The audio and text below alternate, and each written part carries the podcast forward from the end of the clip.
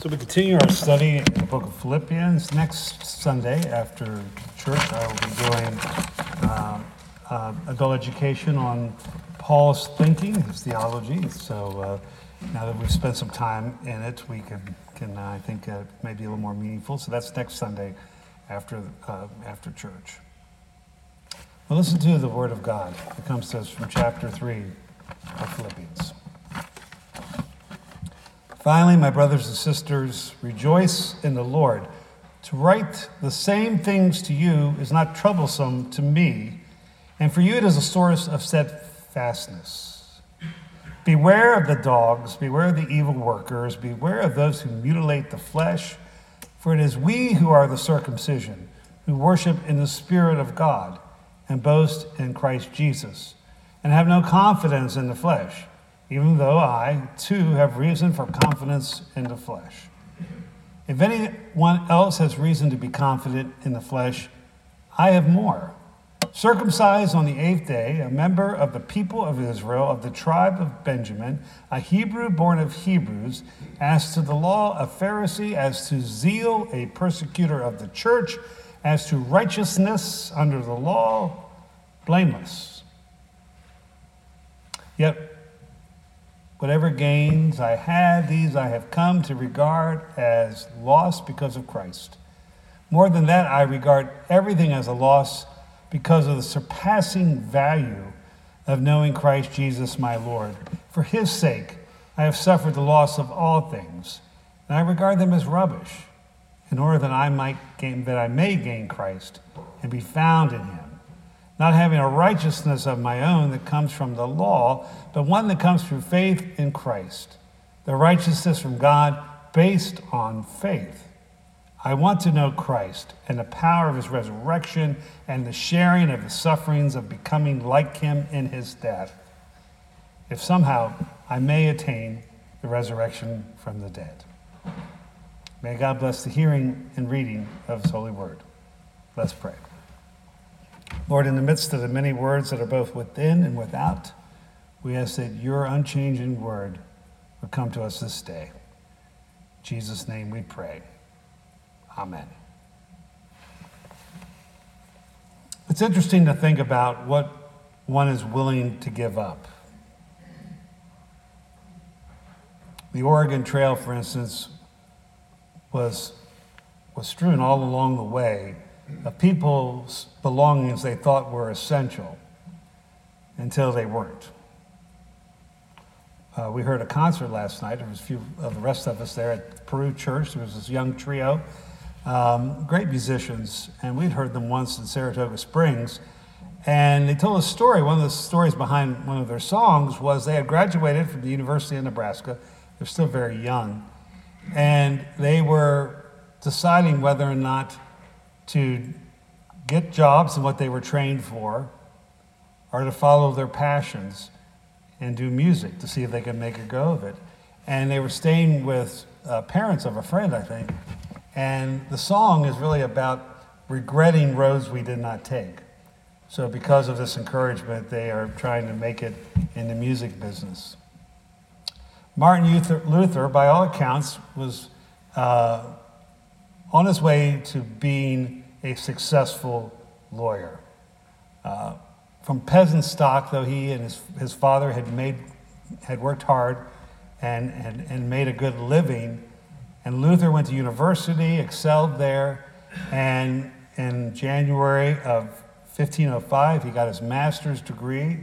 He borrowed money from his father to buy a library to prepare for his law practice. And in July 2nd of that same year, he was on his way home and he was overtaken by a thunderstorm. And he thought he was going to die. And he cried out, Help, St. Anne, I will become a monk.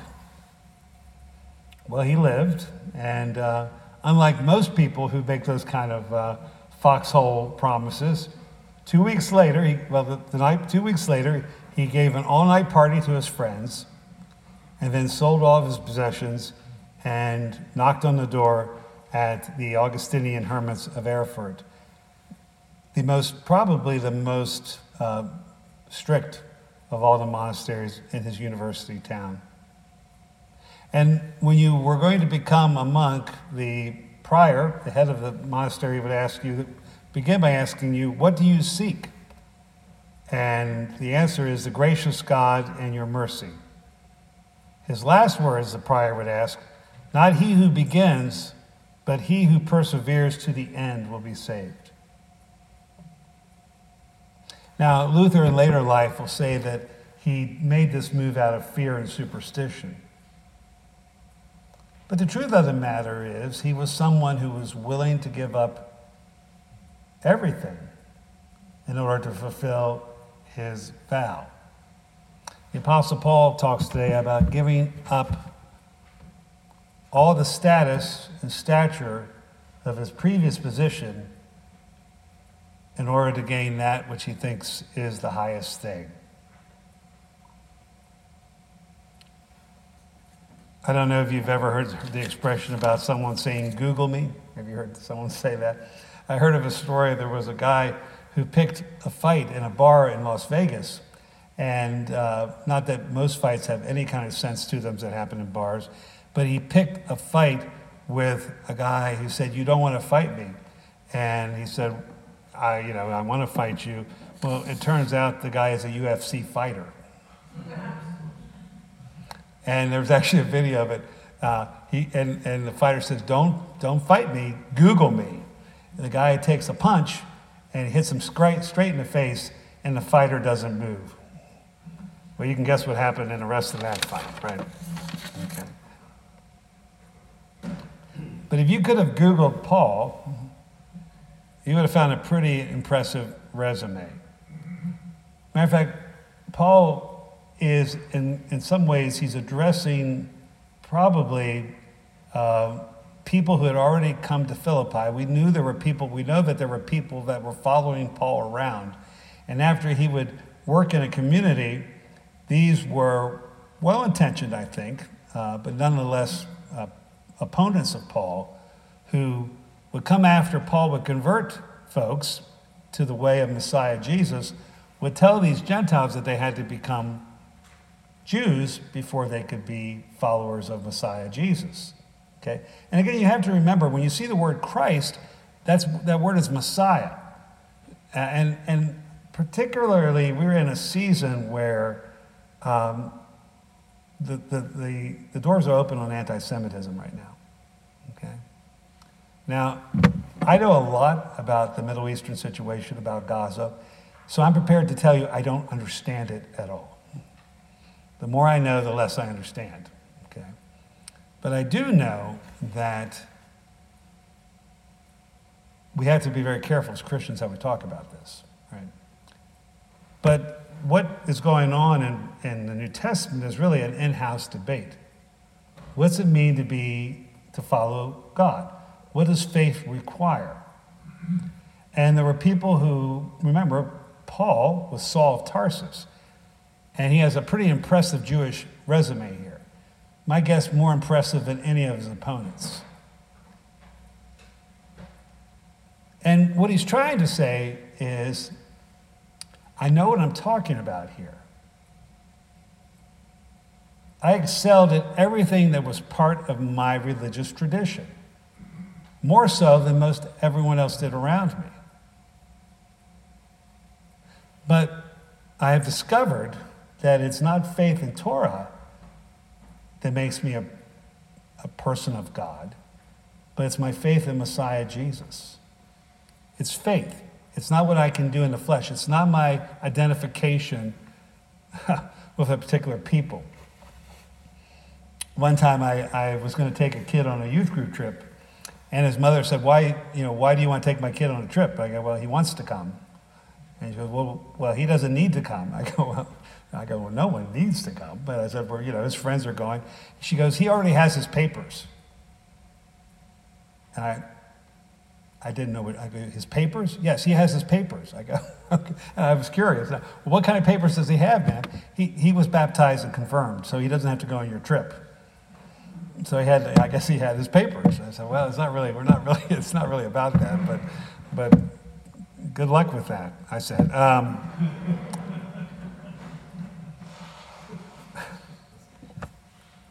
But this is, I think, what we have here is, an, is in the middle of a conversation, right? and it gives us some insight on this, the problem of religion, right? Okay. Um, I, have this conversation a lot. Matter of fact, Laura and I were talking about this the other day. You know, when people say I'm spiritual but not religious, right? Um, and the implication there is religion is the problem. Well, to say I want God without religion is to kind of saying I want words without sentences.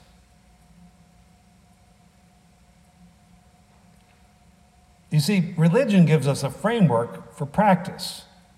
It gives us a grammar for our experience of God.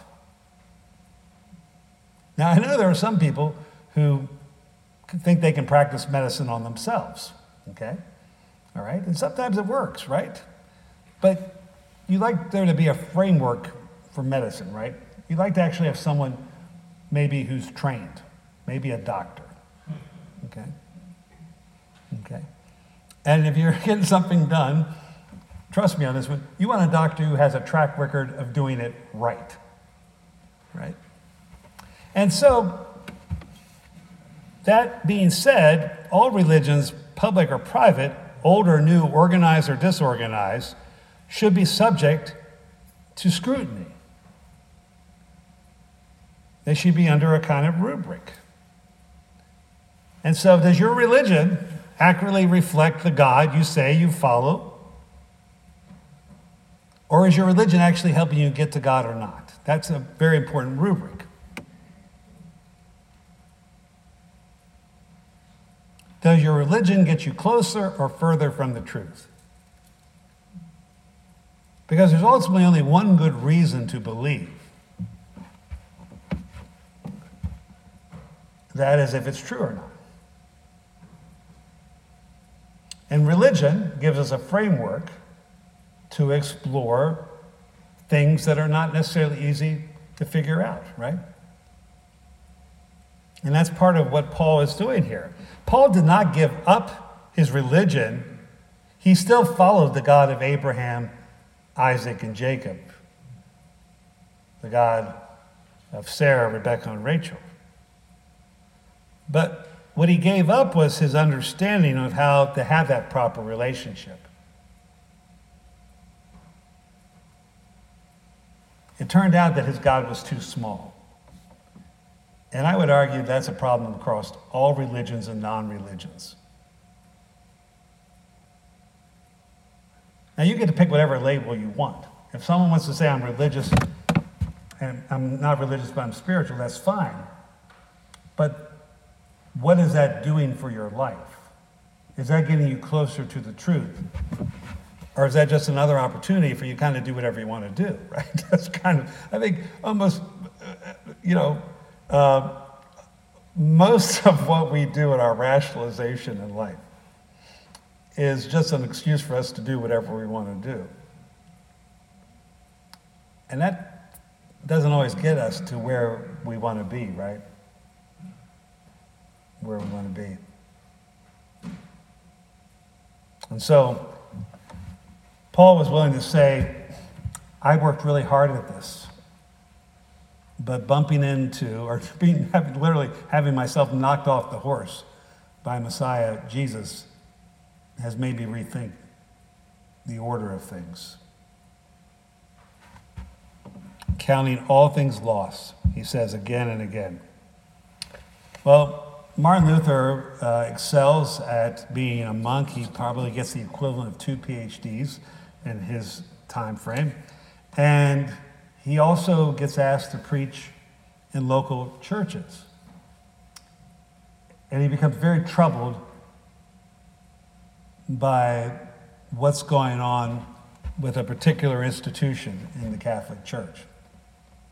Again, he's a loyal son of the Catholic Church, but he becomes incensed with a particular practice that we won't get into. It's hard to, uh, without explaining it, but basically, it was this idea that you could take time off of purgatory by giving a donation uh, to the church.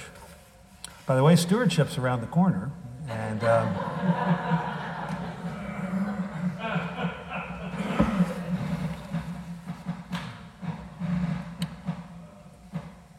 So, long story short, about three years after he, almost four years after he posted his uh, his 95 thesis and uh, the world explodes around him, he is in a hall at Worms, the Diet of Worms, it's called, and the most powerful man in the world is sitting in the front of it Charles V. Charles V was actually one of the first people who could actually say that the sun never set on his empire. He was king of Spain, emperor of the Holy Roman Empire, so from Italy to South America was his empire. And he's sitting there. All the powerful, most powerful religious and political leaders of Germany are there as well. And his books are piled in front of him, and he's asked to recant. Now, you need to understand that when you're in that kind of meeting, your life is on the line. And he was shocked. He thought he was going to get an opportunity because he, you know, the trouble with those of us who live in our mind, we think if we just explain it to you, you'll agree with us. if, you know, and sure, if, you, if I just spell this out for you, you're going to agree with me. It didn't work out that way. So he thought he was going to get to debate. He actually was on trial for his life there. You either recant or you're a dead man walking. And not only are you a dead man walking, but you're excommunicated as well. So he says, Can I have a day to think about it? so he took a day. All right? They don't often show this in the movie, but he said, I need a break. So he left, and he came back. Not in a loud, bold voice, we're told, but in a, a voice full of gravity and, and not a little fear, he said this Unless I can be instructed and convinced with evidence from the Holy Scriptures or with open, clear, and distinct grounds of reasoning, my conscience is captive to the Word of God. Then I cannot and I will not recant, because it's neither safe nor wise to act against conscience. Here I stand, I can do no other. God help me. Amen. What are you willing to give up?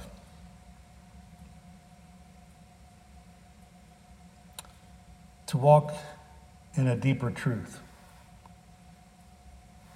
to know your God in a deeper and better way? What are you willing to give up that keeps you from loving your neighbor as you want to? What do you need to take off that you don't need that's hindering you?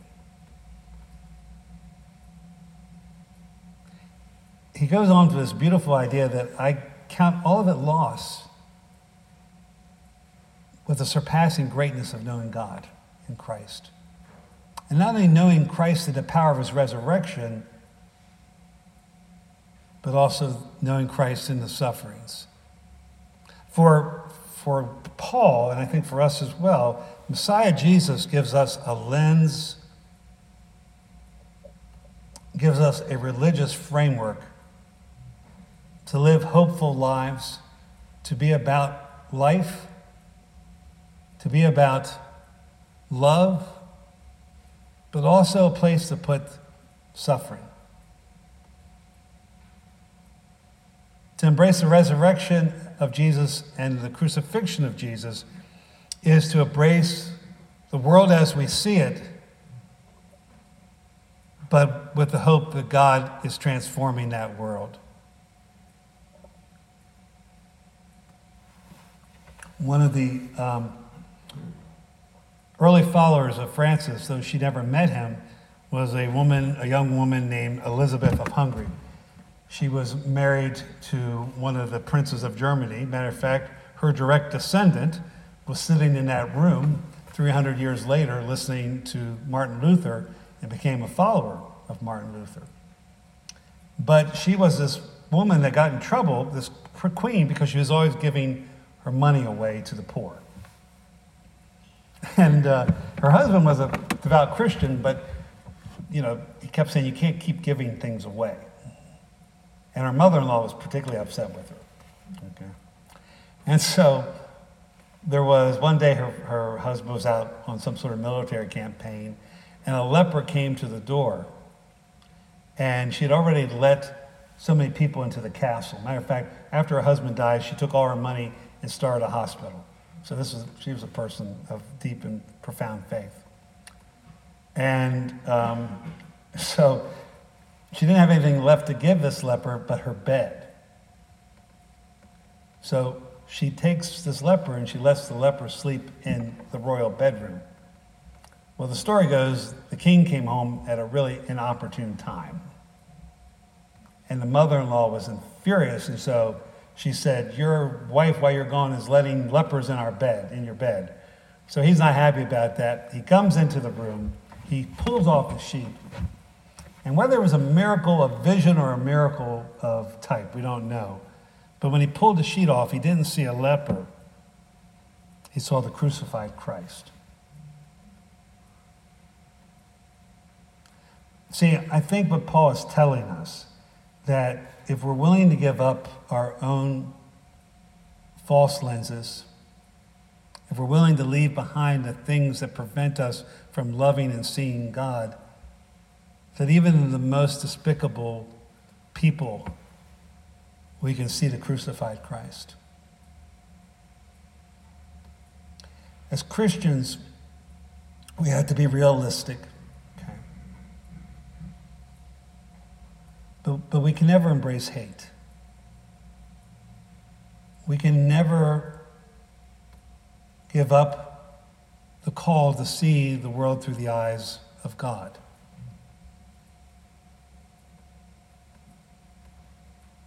I mean, Christ is crucified anew every day. He's dying in places far off and close by, even as we're here. But the promise of the gospel that Paul was willing to give up everything for, that Martin Luther was willing to risk his life for, was that the free grace of God in Christ can not only set us free, but it can enable us to live in this world and in this life under the power and hope of the resurrection while embracing the suffering with the crucified arms of Christ. In the name of the Father, Son, and Holy Spirit. Amen and amen. Let us stand together and say what we believe in the words of the Apostles' Creed.